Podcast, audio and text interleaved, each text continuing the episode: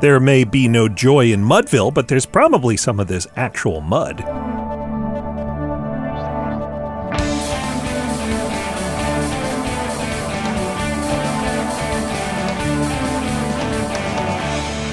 It's time for Cool, Weird, Awesome, the big leagues of strange but amazing stories. I'm Brady. It's Wednesday, April 13th. Baseball is back a little later than originally planned, but hitters are now hitting, pitchers are pitching, fielders are fielding, umpires are umpiring, all of them focusing on those bright white baseballs.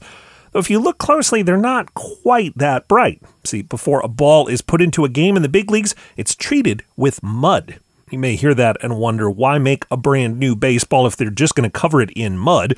And if all the balls are muddy anyway, why do they switch out baseballs so often during games? Well, it turns out shiny, brand new baseballs are actually a little too shiny. It can be hard for pitchers to get a good grip on a glossy ball. Baseball even added a line about the treatment in the official rule book. But it can't just be any mud. If a ball gets too muddy, it can be difficult for batters to see, and that's a safety problem.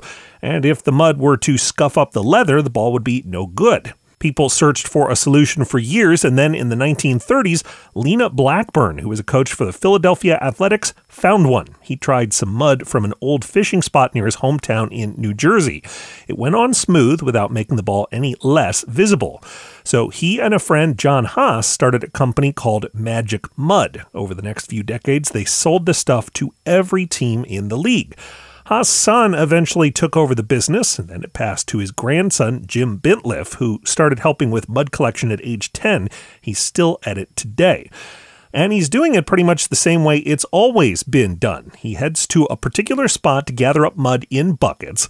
He keeps that location secret, by the way, so if anyone asks what he's doing, he has explanations for why he's out there. It throws them off the trail.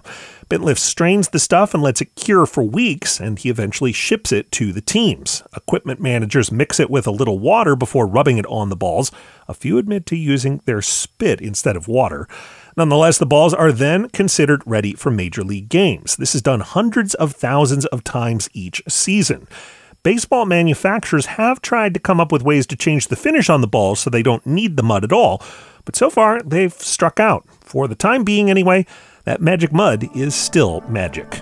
You can learn more about the world of baseball mud at coolweirdawesome.com and on Twitter at coolweirdpod. And coming up, do you think they use magic mud in imaginary baseball games too? That's after this. Make Cool Weird Awesome even cooler with your voice. What's your favorite weird world record? The strangest statue you've ever seen? The fun fact that nobody knows but everybody should? Send us a voice message on the Anchor app. Or try a voice tweet. Or call our listener line at 603 717 4653. That's 603 717 4653. Make sure to include your name and where you're from. And you might hear yourself on the show. Welcome back. Some people like to fall asleep to the sounds of a baseball game on the radio, but if your favorite team has an off day or gets rained out or whatever, what do you do? Well, you can check out the podcast Northwoods Baseball Sleep Radio. It's two hours worth of imaginary baseball without those extra loud commercials that can sometimes jar you awake. I'm Brady. This fictional game is so great, let's pretend to play too. Thanks for listening, and come back again tomorrow for more cool, weird, awesome.